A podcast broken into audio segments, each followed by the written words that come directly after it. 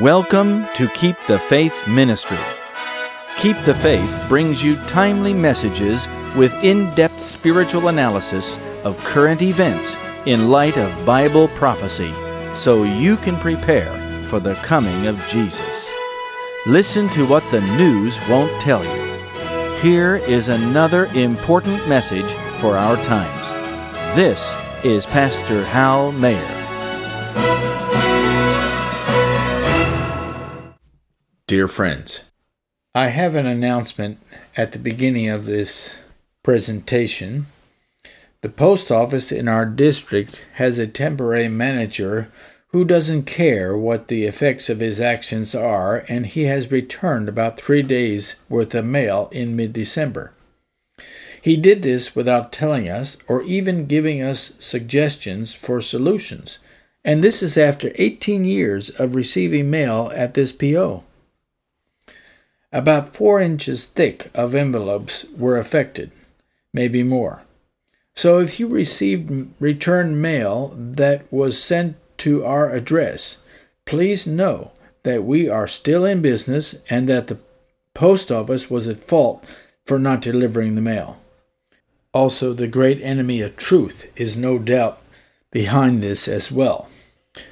We have organized a solution please try to send the mail again. If you send the same check, we should be able to send you a receipt for 2022. Thank you for your support. You may call our office at 540 672 3553 if necessary. And thank you ever so much for your support and understanding. Welcome to Keep the Faith once again. We are now entering a new phase of the end times, a period of open deceptions that people see but don't recognize. They are patent lies, but people believe them as truth, and they affect their lives. What we have been experiencing in the past will intensify and become dominant. We have not seen, however, the pressure that will come upon God's people but it surely will. Today, we are going to try and outline the, the developments in the environmental structure of the end time events. And I hope to encourage everyone to become like Enoch, holy, committed to Christ, and prayerful. For no one can protect you from globalism's control over conscience except Christ. Let us pray.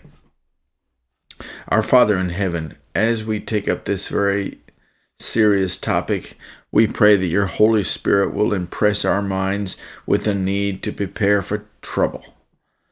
We are facing a new world order, and we can understand what was going on at the time of the Tower of Babel, which is a prophetic prototype for our times. So please be with us as we study. In Jesus' name, amen.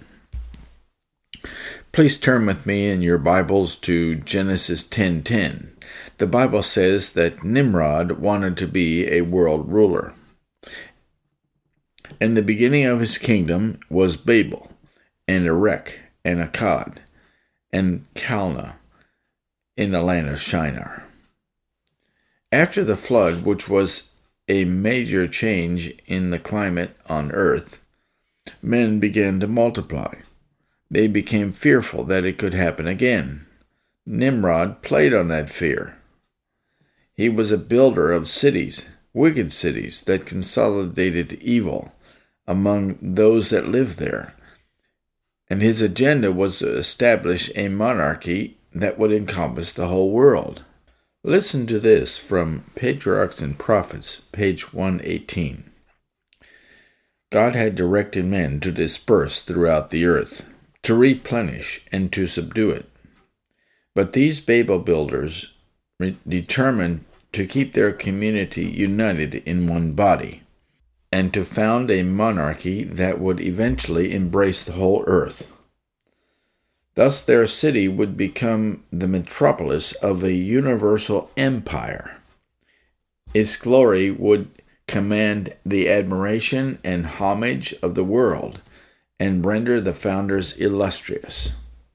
The magnificent tower reaching to the heavens was intended to stand as a monument of the power and wisdom of its builders, perpetuating their fame to the latest generations. But this monarchy would expand from these four cities, and other cities would be built. This is the way it is today. Relatively few people live in the country.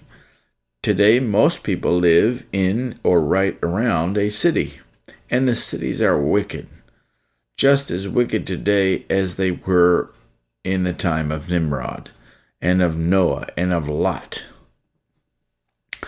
We see the monarchy that is uh, being developed again. It is, in fact, a monarchy with a king on a throne that controls the world. But it also includes a loose, coordinated system made up of a cabal of billionaires, business leaders, and major global corporations, social media companies, public health officials, state rulers over countries, and churches. The only one who sits on a throne, so to speak, is the Pope. And he makes it look like he is not the leader of this cabal.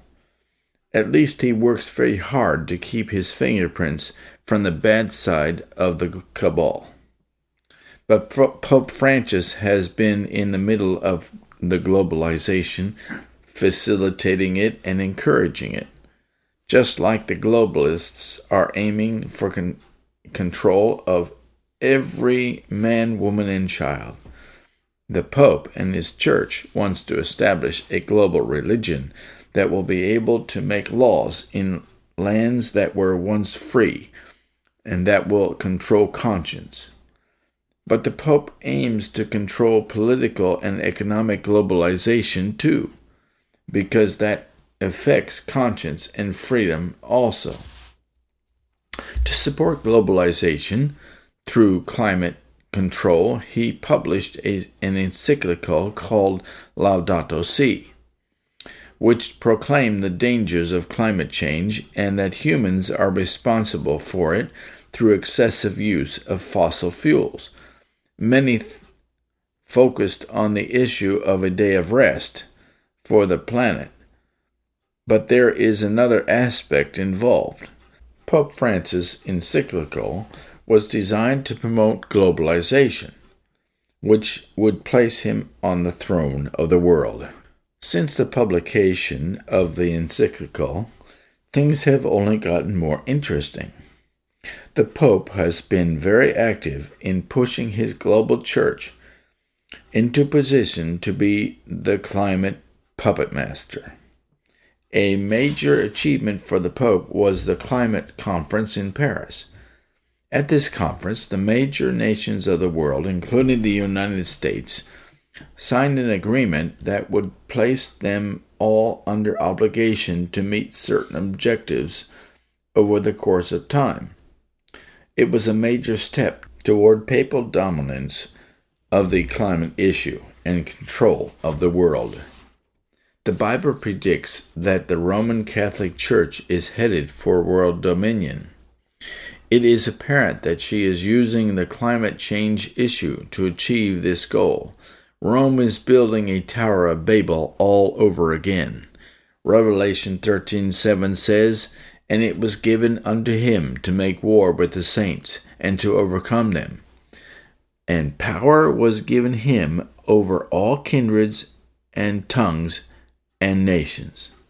But the Bible says more than that. Revelation 13:8 says that the people will be so enamored with the papacy that they will all worship him. They will be so bewitched and his actions to save the planet that those that want to live in sins will worship him because he enables them. His global solutions don't involve giving up sin. And all that dwell upon the earth shall worship him whose names are not written in the book of life of the Lamb slain from the foundation of the world. And this one world religion should not be surprising to any of us. It will be established along with the final attempt at one world government, and the two will potentiate each other. And since the Pope is the prime mover and the instigator of the climate movement, the development of a political climate agenda among world leaders is certainly welcomed by the Catholic Church and will be f- used to force everyone into compliance with the papal agenda. There will be two religions at the end of time the false religion built on the principles of the papacy and of Satan, and the true faith made up of a small remnant that keep the commandments of God and have the faith of Jesus. It's very hard for the people of the world to resist a political religion because it makes them feel as though they are in the right and have power. Might makes right, doesn't it?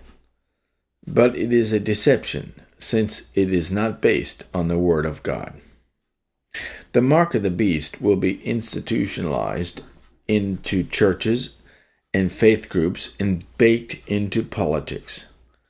It will all be in harmony and it will seem like a great global revival, and those who do not go along with it are out of step with God and His authority. In the end, only the remnant described in the Bible, God's true people, will know what the truth really is because they know and believe the Bible above everything else, even more than what their senses tell them. And they will be made to look like they are blasphemous and criminally obstinate. The world has been institutionalizing hatred and deception baking it into any and every aspect of society. So, why should we be surprised if the mark of the beast is institutionalized too? What does this new one world religion consist of? Turn with me in your Bibles to 1 Kings 16:31. And it came to pass as if it had been a light thing for him to walk in the sins of Jeroboam and the, the son of Nebat, that he took to wife Jezebel, the daughter of Ethbaal, king of the Zidonians, and went and served Baal and worshipped him. Baal was a storm god. He was a nature god, and the Phoenicians worshipped him along with other nature gods. Jezebel was especially dedicated to Baal because she was the high priestess of Baal. She certainly created a major storm for God's people in those days. It was her agenda to force the compliance to the worship of Baal on all of Israel. And she had full contingent of enforcement forces that she used to coerce compliance and it was deadly to be uncompliant or a skeptic. This false worship led Israel into a climate emergency, a drought imposed by God through Elijah that forced Ahab into a confrontation. So the lesson is obvious. When the world worships the creature more than the creator, it sets up a climate emergency that causes a confrontation. And this confrontation will be the last. And when people come to their senses, it will be too late for them to correct themselves and repent. We are seeing that now being developed in our world. God's people should be aware that climate issues will be a very big thing at the end of time. They should also be aware that they should not be involved in the political and religious aspects of it. Listen to this statement from Great Controversy, page 589. Satan works through the elements also to garner his harvest of unprepared souls.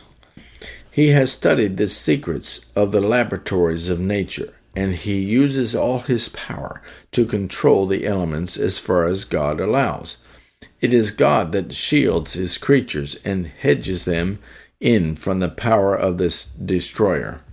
But the Christian world have shown contempt for the law of Jehovah and the Lord will do just what he has declared that he would. He will withdraw his blessings from the earth and remove his protecting care from those who are rebelling against his law and teaching and forcing others to do the same. Satan has control of all whom God does not especially guard. He will favor and prosper some in order to further his own designs, and he will bring trouble upon others and lead men to believe that it is God who is afflicting them. Listen to Prophets and Kings, page 278. Storms, earthquakes, whirlwinds, fire, and the sword will spread desolation everywhere until men's hearts shall fail them for fear and for looking after those things which shall come upon the earth. Most of these events can be, in one way or another, related to climate change. So it is predictable that an emphasis on climate change will dominate the global agenda. Satan will use it to try to put God's people in a very tight spot. Instead of obedience to God by keeping the fourth commandment and the other nine commandments, humanity will try to change the way the climate develops. They will worship the climate along with the beast of Revelation 13. God's people should remember his promise that there will be seasons until the end of time. Let's look back at Genesis 8 21 and 22. Notice that while the earth remains, there will be seasons, planting time and harvest time. And the Lord smelled a sweet savor. And the Lord said in his heart, I will not again curse the ground any more for man's sake. For the imagination of man's heart is evil from his youth. Neither will I again smite any more every living thing, as I have done. While the earth remaineth, seed time and harvest, and cold and heat, and summer and winter, and day and night shall not cease. And particularly notice that he says that he will not smite every living thing. So climate stress will only affect some people Floods, drought, even earthquakes will only be limited in scope. Though they will be huge by our standards, they will still be sprinkled with mercy. Listen to this from Great Controversy, page 621. These plagues are not universal, or the inhabitants of the earth would be wholly cut off. Yet they will be the most awful scourges that have ever been known to mortals. All the judgments upon men prior to the close of probation have been mingled with mercy. The pleading blood of Christ has shielded the sinner from receiving the full measure of his guilt. But in the final judgment, wrath is poured out unmixed with mercy. Nevertheless, in spite of what the Bible says, and in harmony with the messaging of Pope Francis, World leaders gathered at Mount Sinai to put forward a prophetic interreligious call to action called the Ten Universal Principles for Climate Justice. This was part of the COP27 meeting, which is a United Nations meeting called the 27th Conference of the Parties to the United Nations Framework for Convention on Climate Change or the UNFCCC. It was held in a nearby resort. They held this UNFCCC event near Mount Sinai to symbolize the importance of protecting the environment. They intend to create the impression that these ten points are just as important as the Ten Commandments that God gave to Moses on Mount Sinai. According to the Interfaith Center, the location of COP27 is especially meaningful because the Sinai Desert is a place of revelation in the collective consciousness of Christianity, Judaism, Islam, and others. It is a site for turning to God and receiving God's message. So the Ten Commandments are God's message to the human race, and they do not change. But these people organize this in the Sinai desert because it is a place where people have received God's message before, as if this environment movement is from God. 40,000 attendees flocked to the Sinai desert. This was a major event. It was held from November 6 to 18, 2022, and it is nature worship.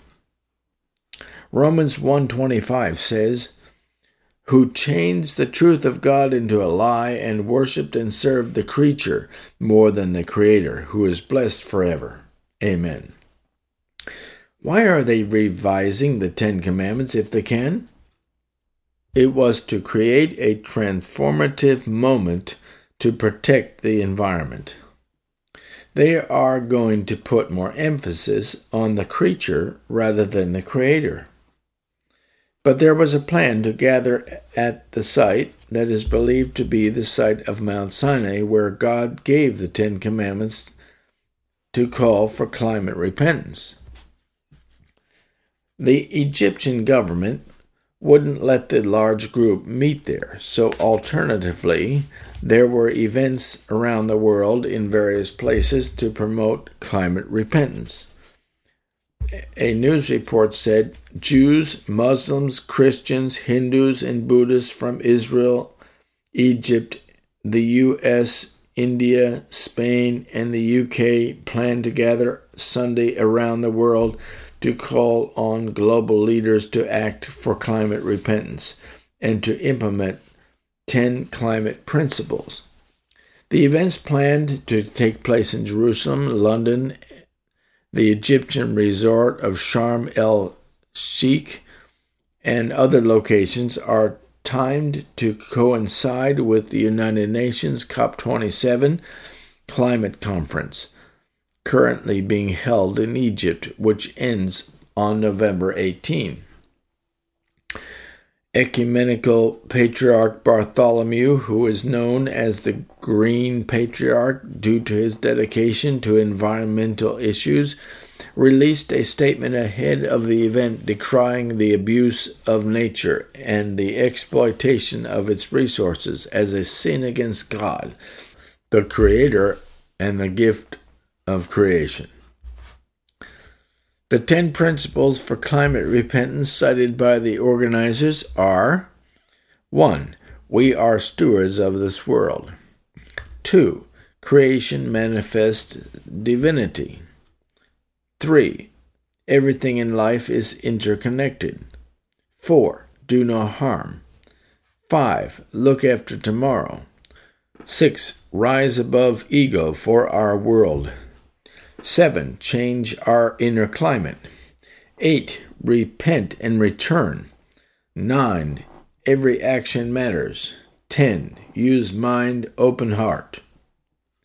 These very vague and ill defined principles set up a false nature worship. God's Ten Commandments are very clear and specific. Modern Jezebel, though, is promoting this. It's as if they are written not to offend anyone and accommodate everyone's religious sensitivities in the spirit of modern ecumenicalism. While that in itself is a problem, it is vague enough that it can be interpreted any way one wants to, especially whoever is in charge of this ecobabble. It gives them total flexibility to define any of these ten principles. But really, the essence of this is to become environmentally aware and to open your mind and heart to the enemy's worship of the creature rather than the creator. Listen to what Rabbi Neril said at the conference. We need to change the operating system that humanity generated and is degrading God's creation. We need to switch from greed, short term thinking, and individualistic behavior to spiritual satisfaction, long term thinking, and altruism. By doing that, we will address the symptoms of the problem and manifest a, a new earth. May God help us. A new earth? They want to bring the kingdom of God about in their own way. Climate correction is the new kingdom of God on earth. They don't see Jesus coming in the clouds very soon to destroy this world and create a new one. In fact, this rabbi doesn't believe that Jesus was even the Son of God. So, how can he be looking for the second coming? Listen to how the Times of Israel put it. An initiative to mobilize faith leaders around the world to push governments to do more about climate change kicked off Sunday morning with an Israeli environmental activist smashing mock tablets of stone atop an Egyptian peak, believed by many to be Mount Sinai, to symbolize the world's failure to protect the planet. These activists were angry. Not that the world has strayed from the Ten Commandments and dis- disobeys God. They were angry that the world has failed to protect the planet. They're interested in the Ten Commandments only as a political tool. But God's Ten Commandments are far different from the Ten Environmental Principles. The thing is, if the Ten Commandments were kept as they should be, the environment would be preserved. If everyone respected them as they should, especially the Sabbath, they would also be respectful of the environment.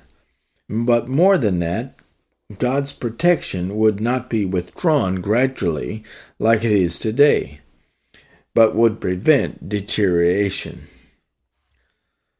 COP27 is a modern day repetition of the way things have gone in the past. History repeats itself.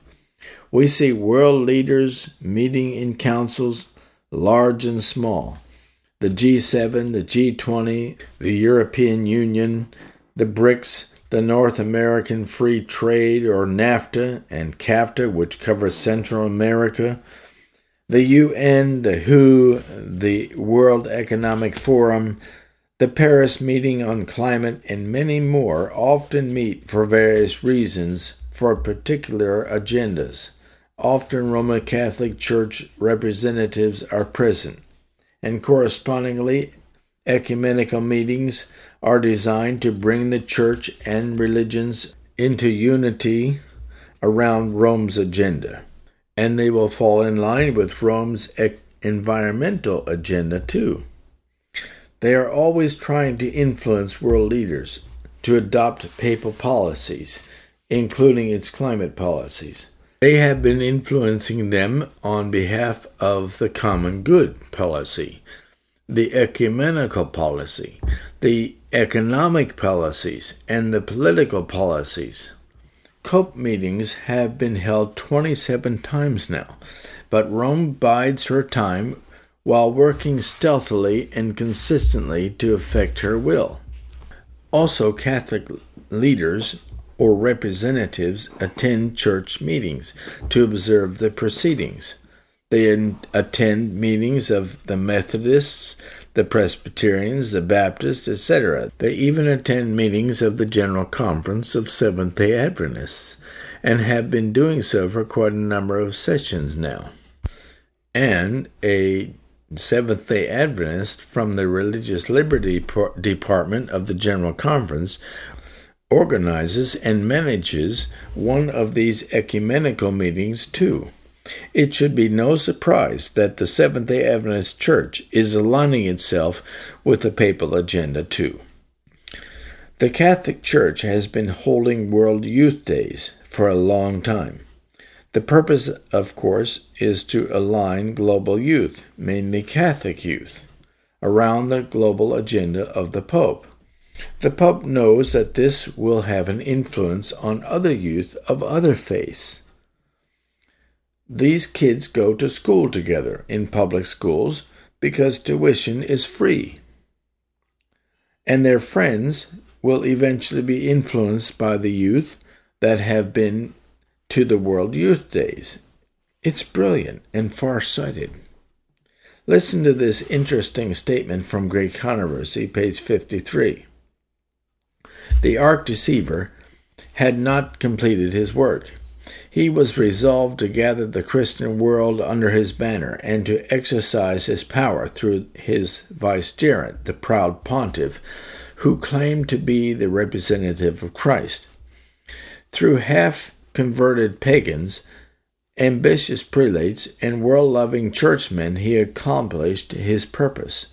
Vast councils were held from time to time, in which the dignitaries of the church were convened for, from all the world.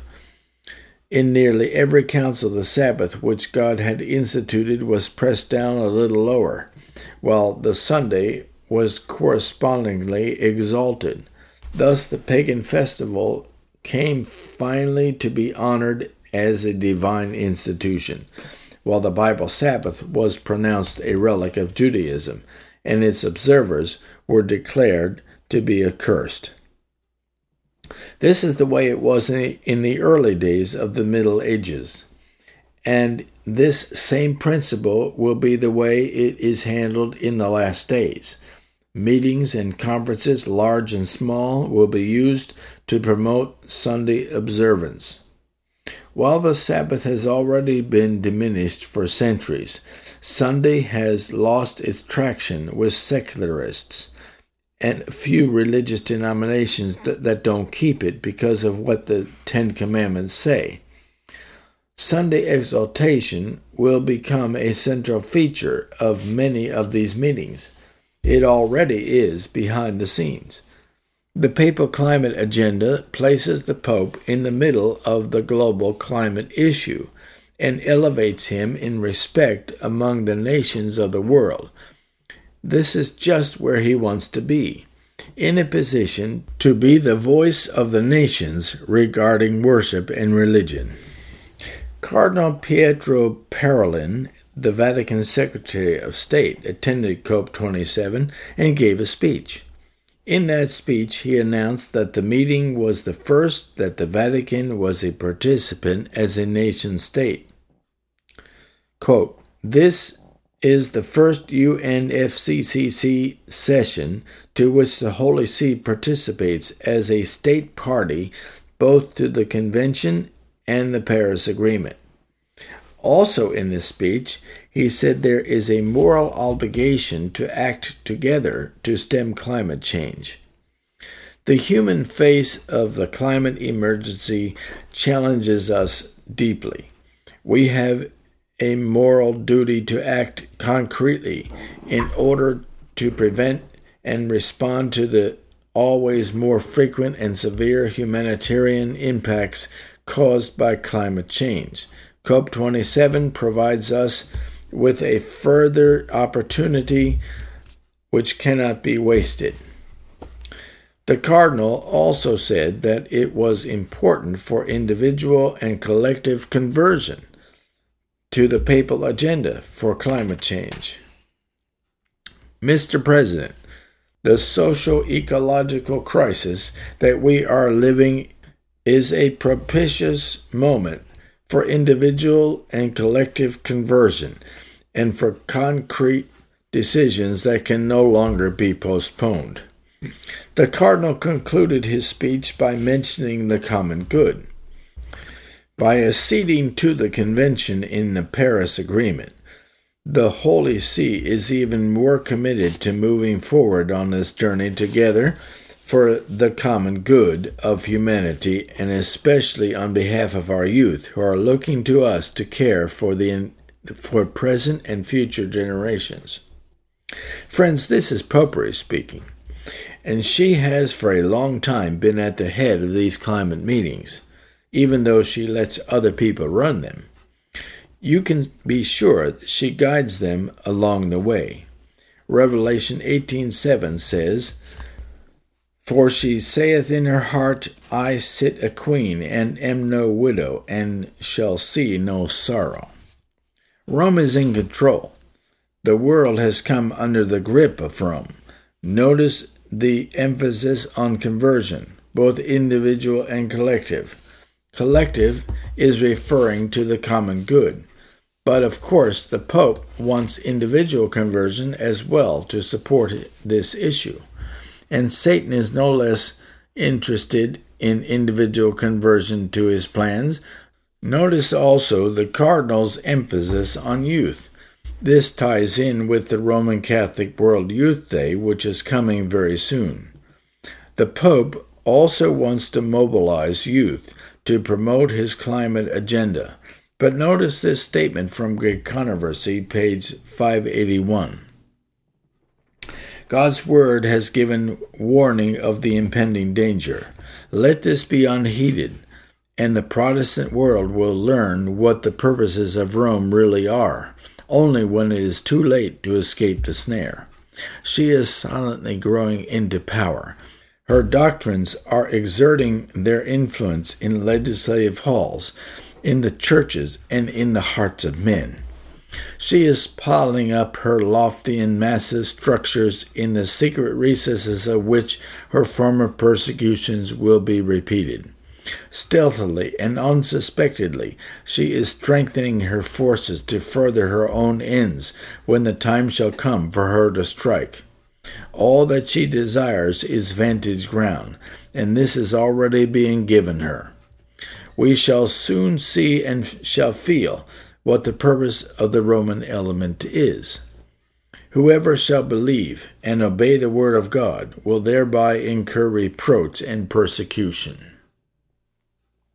Rome is not referring to conversion to Christ. She is referring to conversion to her climate agenda. And why is the papacy pushing this agenda? It is because they want to impose a Sunday law for the climate.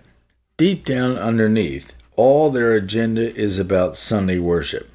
It takes various disguises to veil the real agenda. But if Rome is going to control the world and do it completely, she has to also ultimately and publicly promote worship. Sunday worship has been her agenda for a long time. In fact, for 2,000 years. But Rome is actually going to promote Sunday worship for the sake of the climate. In the lead up to COP 15, Cardinal Turkson gave a speech in which he highlighted that humans have the responsibility to take care of nature. He explained that this comes from the book of Genesis, when at creation God charged Adam to till and keep the garden. He said, To till was to make the earth productive, while to keep was to ensure that the earth maintains its productive qualities and traits to support life all the time.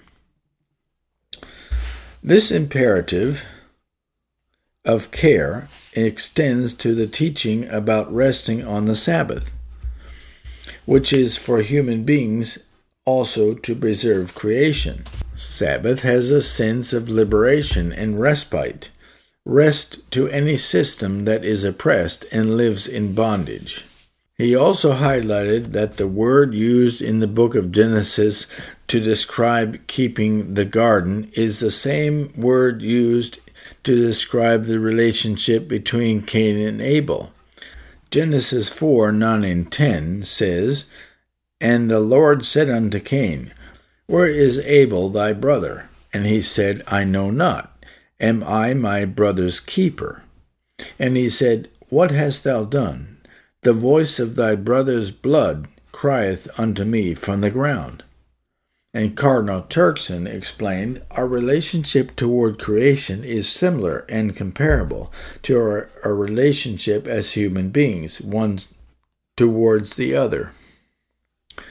It is the relationship of fraternity and brotherhood. Then he added and called for a change of mentality. We are collectively called to undergo ecological conversion moving from a desire to control and dominate to a desire to safeguard and protect.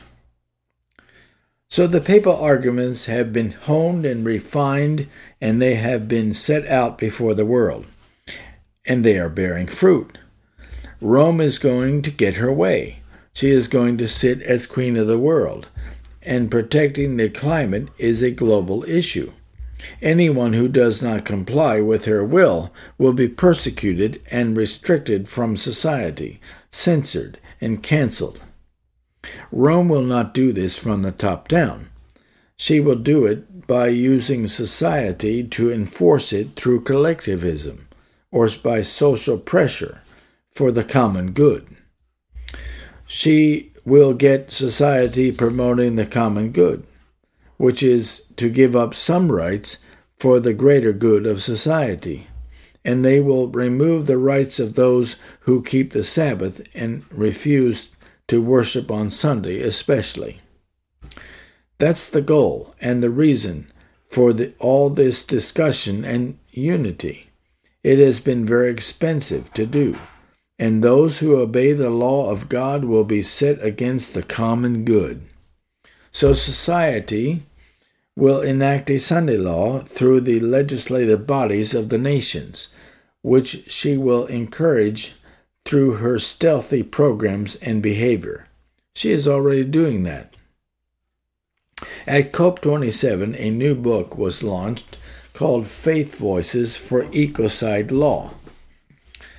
In this book, they were giving world leaders the legal methods and means to imprison, persecute, and otherwise prosecute those who individually damage or destroy the environment. This is what the editor Pella Thiel from End Ecocide Sweden said. Protection of nature at the highest level is urgent for the transition to a sustainable society. Faith traditions carry the hope that we can agree to this fundamental piece of legislation in time. This book is a very engaging collection of voices, and we hope it will be a useful resource for faith communities and others to explore different perspectives and to unite in action and support for ecocide law. Listen to this concept in the new environmental ecocide book.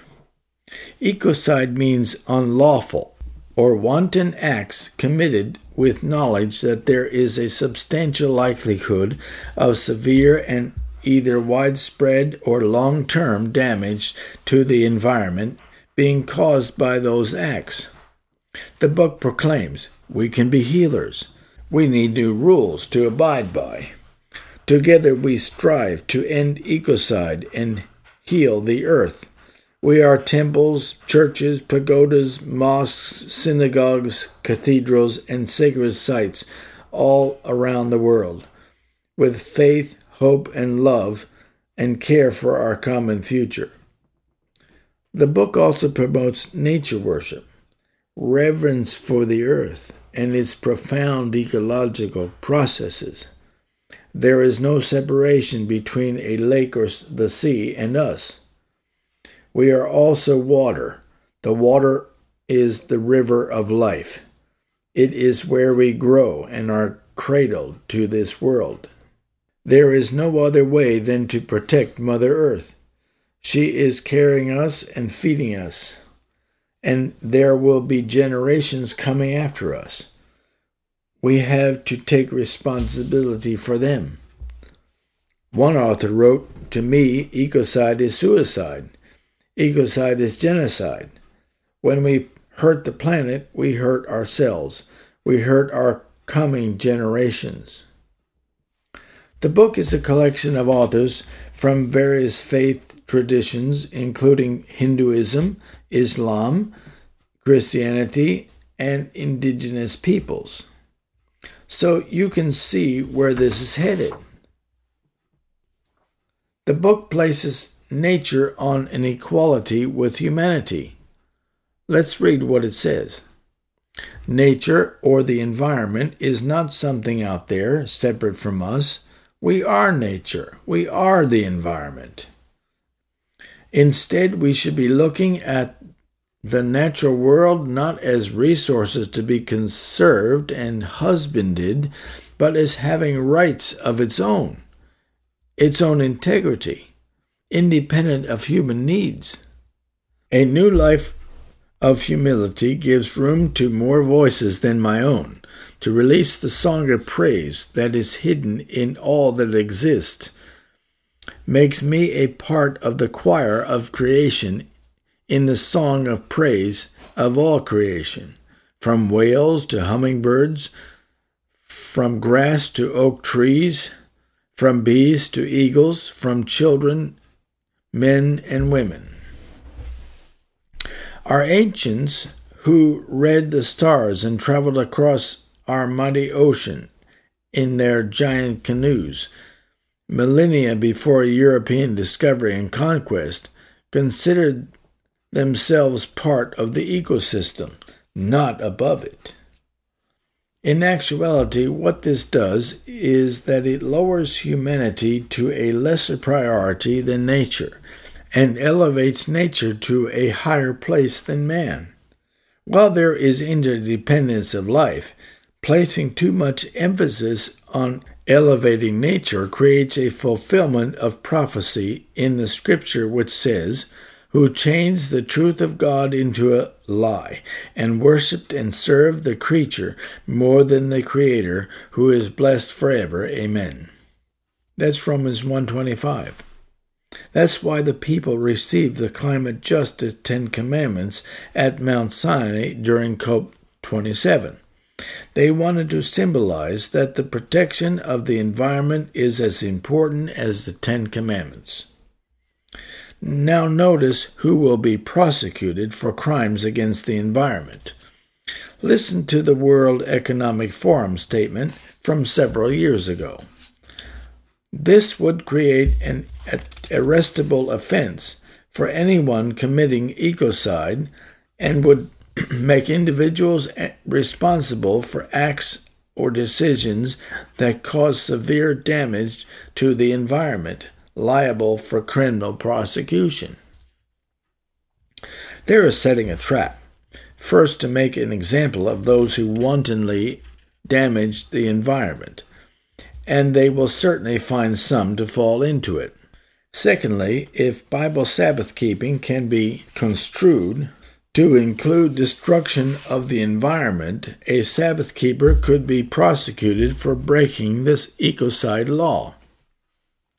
This is the ultimate goal or target, the real target of Satan's environmental policy. It will be easy to justify breaking the Sunday law as ecocide. When the Sunday law is enacted, it will eventually be a universal law. When Bible Sabbath keepers are seen to break the Sunday law because of their convictions, while the huge natural calamities continue, and get worse, it will be easy to pin the destruction of the environment as a crime on Sabbath keepers.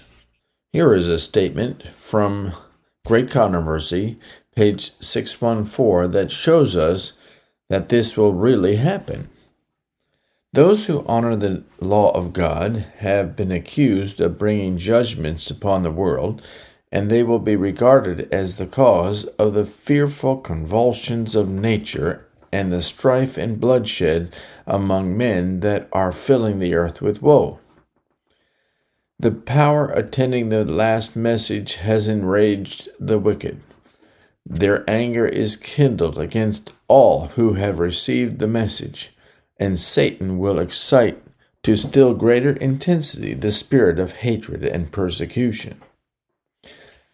As the Sabbath has become the special point of controversy throughout Christendom, the religious and secular authorities have combined to enforce the observance of the Sunday.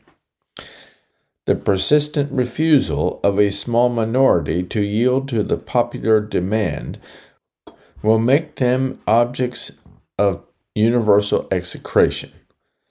It will be urged that the few who stand in opposition to an institution of the church and a law of the state ought not to be tolerated, that it is better for them to suffer than for whole nations to be thrown into confusion and lawlessness. The same argument many centuries ago was brought against Christ by the rulers of the people. It is expedient for us, said the wily Caiaphas, that one man should die for the people, and that the whole nation perish not. This argument will appear conclusive, and a decree will finally be issued against those who hallow the Sabbath of the fourth commandment, denouncing them as deserving of the severest punishment and giving the people liberty after a certain time to put them to death. Romanism in the Old World and apostate Protestantism in the New will pursue a similar course toward those who honor all the divine precepts. Listen to this from the same book, page 604. Fearful is the issue to which the world is to be brought.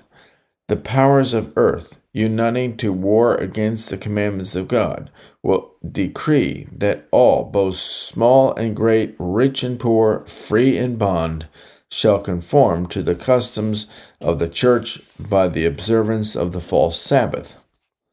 All who refuse compliance will be visited with civil penalties, and it will finally be declared that they are deserving of death.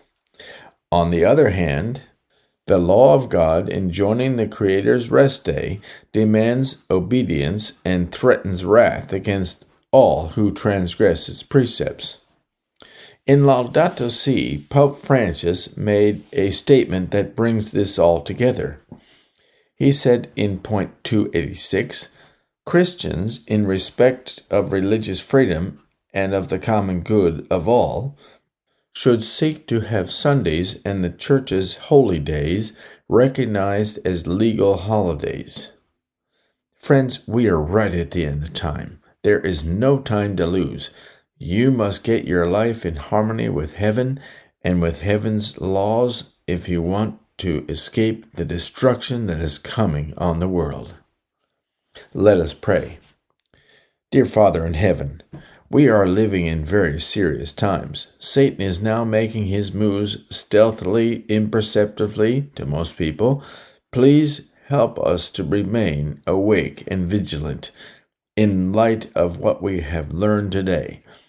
You're about to allow your people to be fully dependent on you, and while it's thrilling, it's also a fearful time. So please stand by our side, guide us, and give us a way to navigate the future so that we can be with you forever in heaven after the crisis is over. And thank you and praise you for the rest of eternity. In Jesus' name, amen.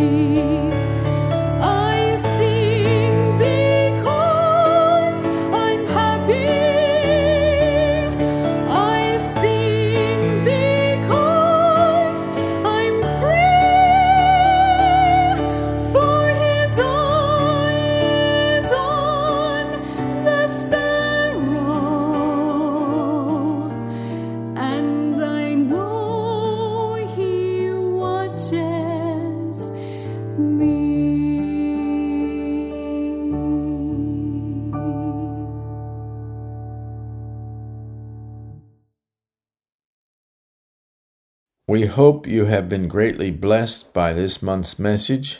Your prayers and gifts mean much to us. Thank you for your support. The song you have just heard is called His Eye is on the Sparrow, sung by Jennifer Buttery. It is recorded on a CD with other beautiful hymns called Seekers of Your Heart. If you would like a copy of the CD, just send $16 postpaid and we will gladly send you one. International listeners should send $20 USD. Be sure to mention the Seekers of Your Heart CD. The following is our prophetic intelligence briefing, a feature that brings you current events in light of prophecy, especially for those who love the appearing of Jesus Christ we can see the signs of the times telling us that we are nearing the world's great crisis and the coming of the Lord. May the Lord find us faithful. Our first item this month Census Christians, a minority in England, non religious grow. Fewer than half the people in England and Wales consider themselves Christian, according to the most recent census the first time a minority of the population has followed the country's official religion. Britain has become less religious and less white.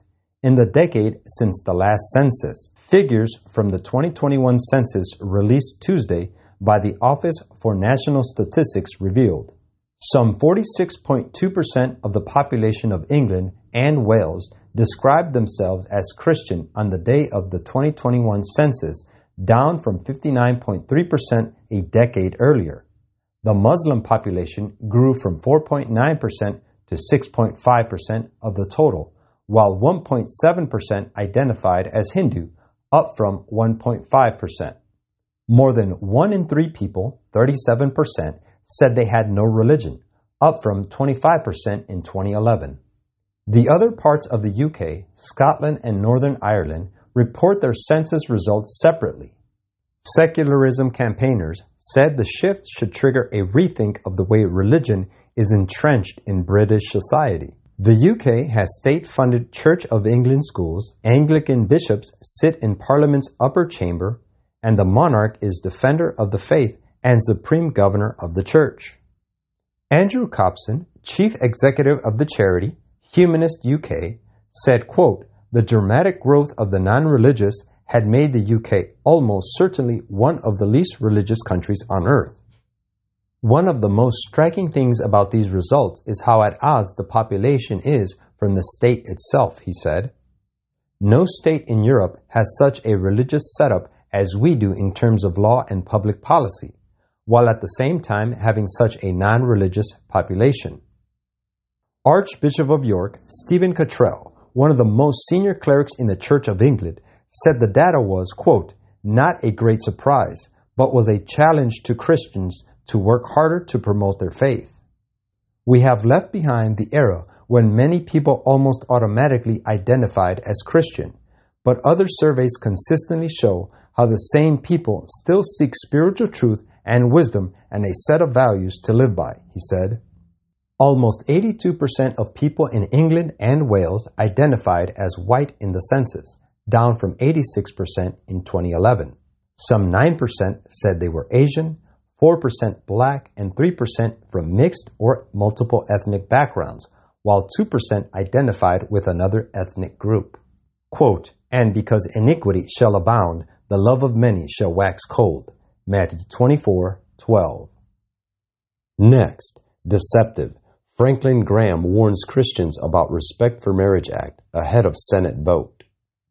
Evangelist Franklin Graham is warning Christians that the so-called Respect for Marriage Act, which is set to be voted on by the Senate Monday, is a deceptive smokescreen that would change the definition of marriage as between a man and a woman while not protecting those who hold a traditional view of marriage.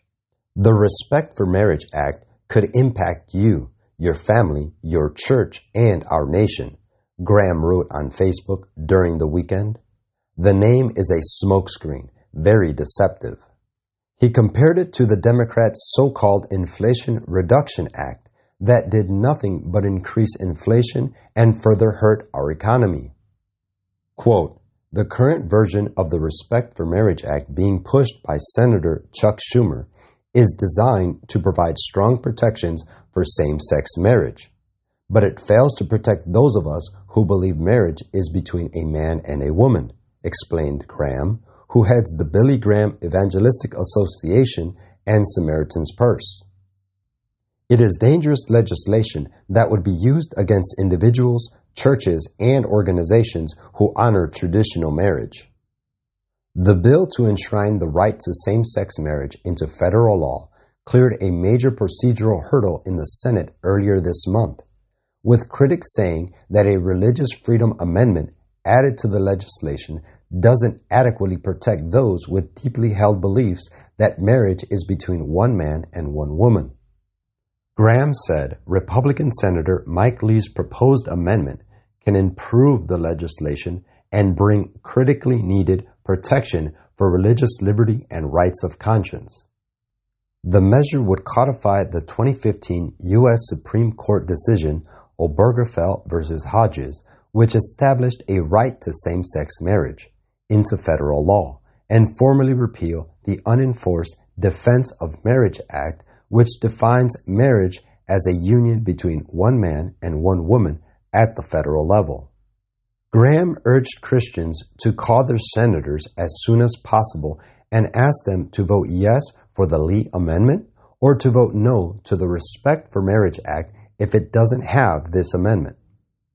He warned, time is short. Freedom loving people have to take action before it's too late.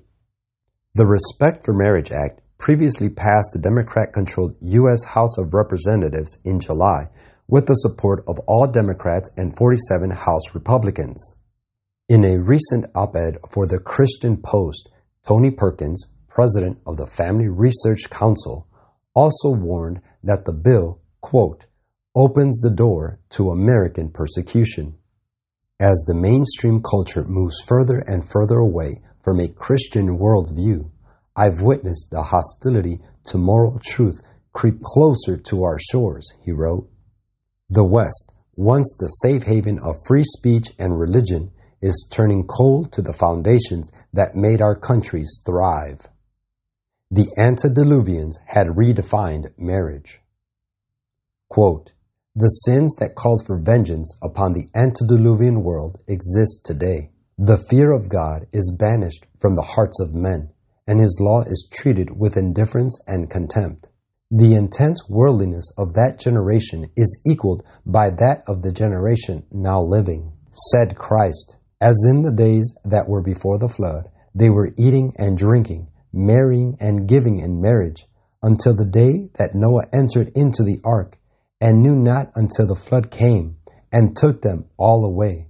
So shall also the coming of the Son of Man be. It was lawful for them to marry. Marriage was in God's order. It was one of the first institutions which He established. He gave special directions concerning this ordinance, clothing it with sanctity and beauty. But these directions were forgotten, and marriage was perverted and made to minister to passion. Patriarchs and Prophets, page 101. Next, Pope anoints Noel Treanor as Apostolic Nuncio to EU. Pope Francis on Saturday appointed the Most Reverend Noel Treanor as Apostolic Nuncio to the European Union.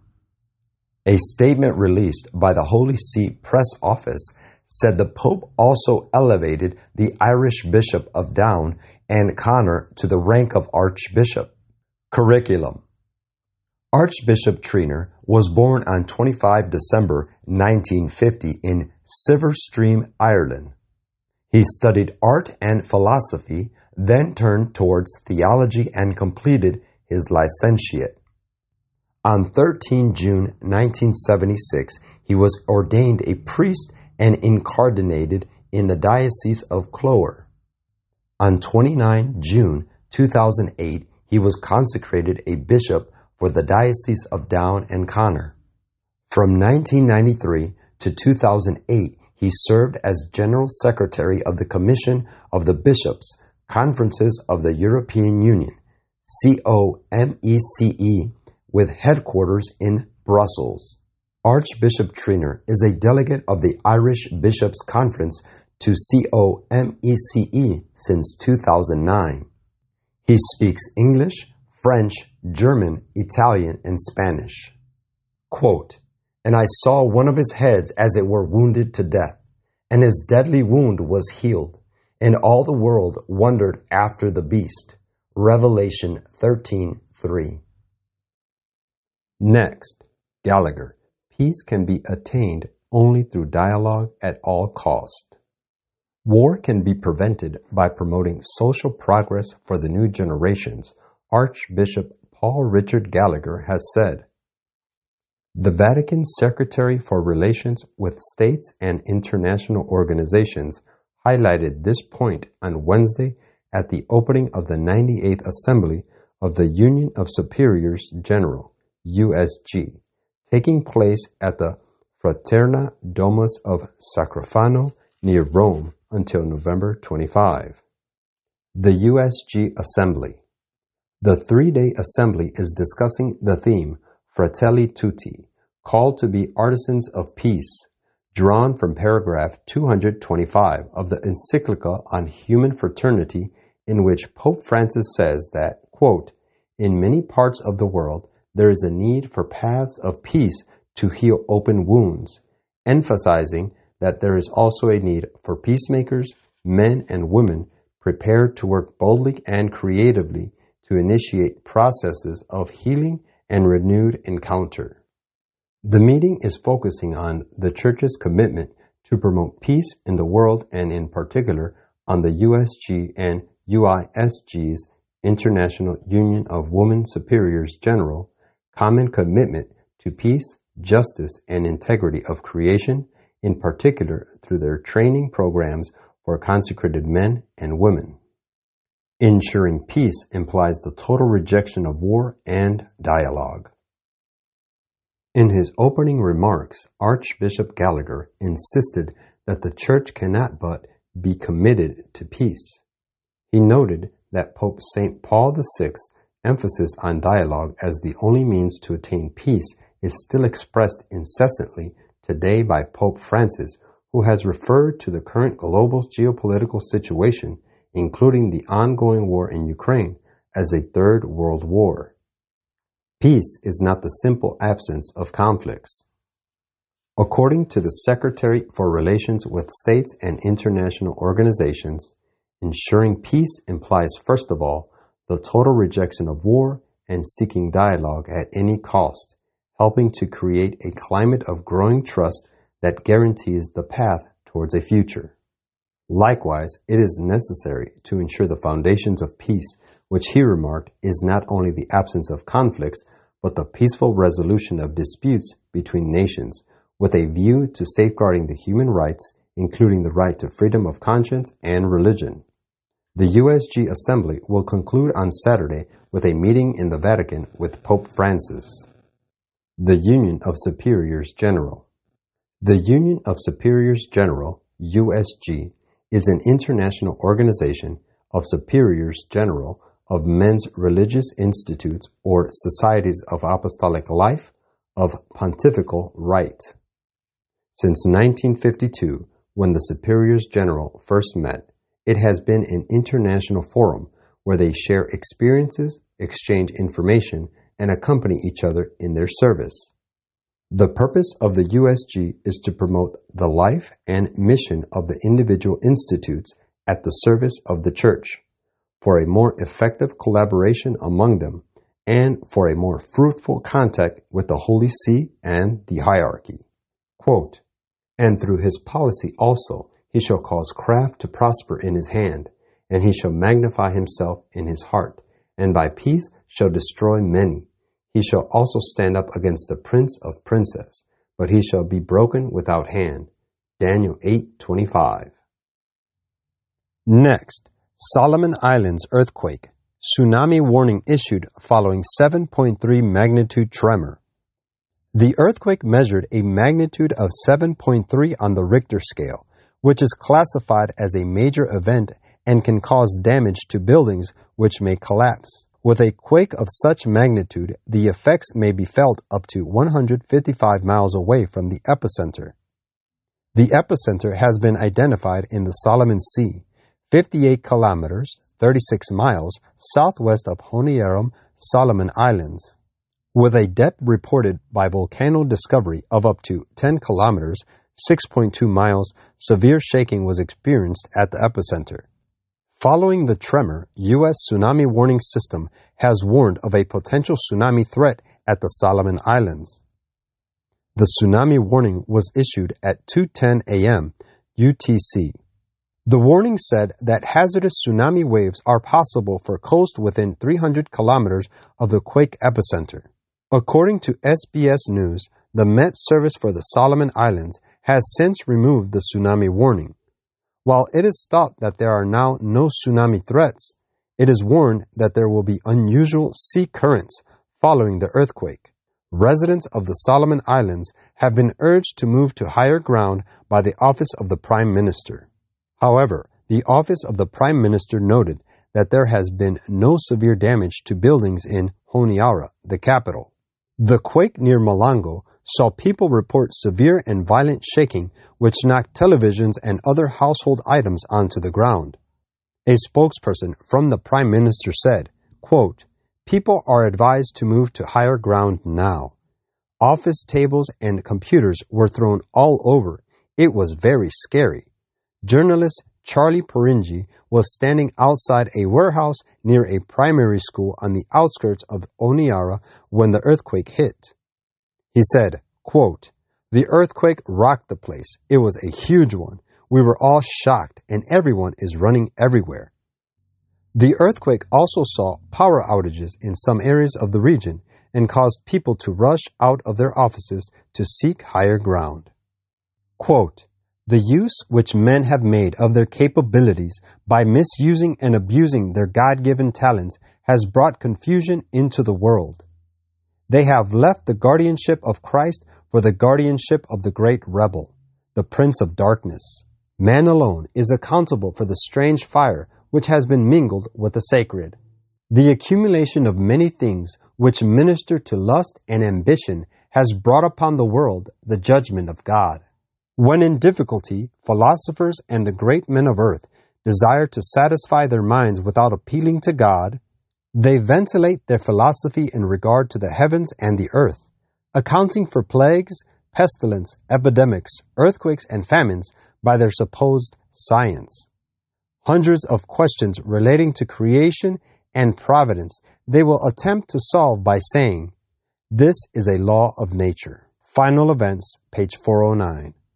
Unfortunately, our time is up. Remember, there are more prophetic intelligence briefings on our website at ktfnews.com. It's been a great pleasure to spend this time with you. I hope you have been encouraged to live for Jesus, for we are near the end. Remember that God has a plan for your life and that right now you can make a new start with Jesus.